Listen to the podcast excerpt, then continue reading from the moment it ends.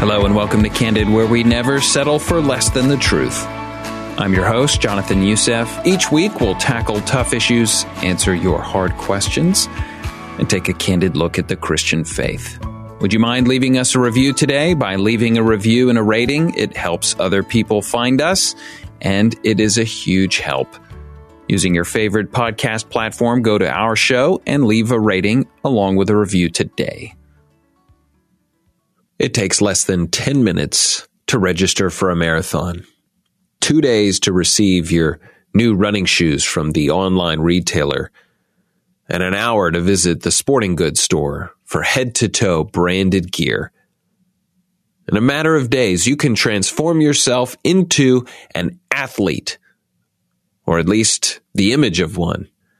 But none of these external changes will prepare your body to endure 26.2 grueling miles. For that, you need three to 12 months of training. Perseverance and endurance cannot be bought or delivered. Neither can a thankful heart and a prayerful spirit. In America, we set aside one day a year to express thankfulness for God's blessings. But one day is not enough. We also set aside one day a week to pray together as a church body. But once a week is not enough to develop the endurance necessary to persevere in prayer. And if we cannot persevere in thanksgiving and prayer, we cannot persevere through the difficulties of life. For God has given us thankfulness and prayer as weapons of endurance. Take a look at Paul's image of a soldier in Ephesians chapter 6. He is covered from head to toe in armor. And this armor is good because it is from God. In fact, this armor is actually to put on Christ. The belt of truth readies him for battle. The breastplate of righteousness protects his heart. The helmet of salvation preserves his life. And yet, as in the physical world, this spiritual armor does not overcome a lack of conditioning. Look how Paul ends his list of armored elements. Quote, and pray in the Spirit on all occasions with all kinds of prayers and requests. With this in mind, be alert and always keep on praying for all the Lord's people. Ephesians 6:18. While we should not engage in life's spiritual battle without armor, how much more essential is prayer? Prayer is the breath of the warrior. The prayerless Christian is a soldier who's dressed in shining armor but can't make it up the hill without gasping for air. Just as the soldier needs physical conditioning, so we need spiritual conditioning in prayer. Paul makes this same point to the Thessalonians, a young congregation full of new believers. He writes, Rejoice always, pray continually, give thanks in all circumstances, for this is God's will for you in Christ Jesus. God's will for us is a prayerful life of joy and thanksgiving. He calls us to a life of prayer and thanksgiving, even when our table is not loaded with food, even when following Him means sacrifice, even when circumstances don't go our way. This is a radically different form of prayer than our common modern conception of it.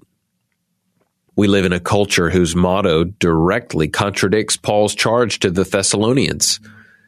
Instead, it's whine always, desire without ceasing, complain in all circumstances, this has influenced our prayer life within the church. We turn prayer into a heavenly complaint desk where we ask to speak with the manager. We treat prayer like filling out an Amazon wish list or a godly GoFundMe. But this is not biblical prayer.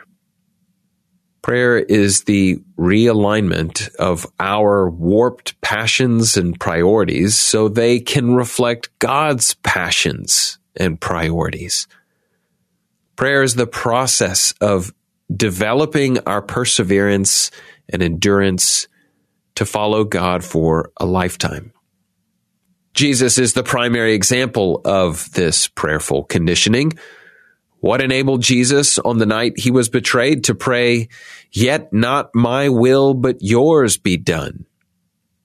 What empowered him to ask forgiveness for his executioners from the cross? Jesus prepared for those moments by withdrawing to pray throughout his life and ministry.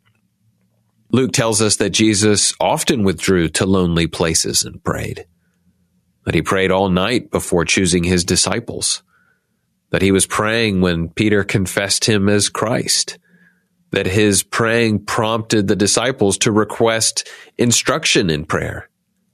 Prayer was the life breath of Jesus' ministry. Why do we think we can live without it? What if we would follow Jesus into the school of prayer and thanksgiving?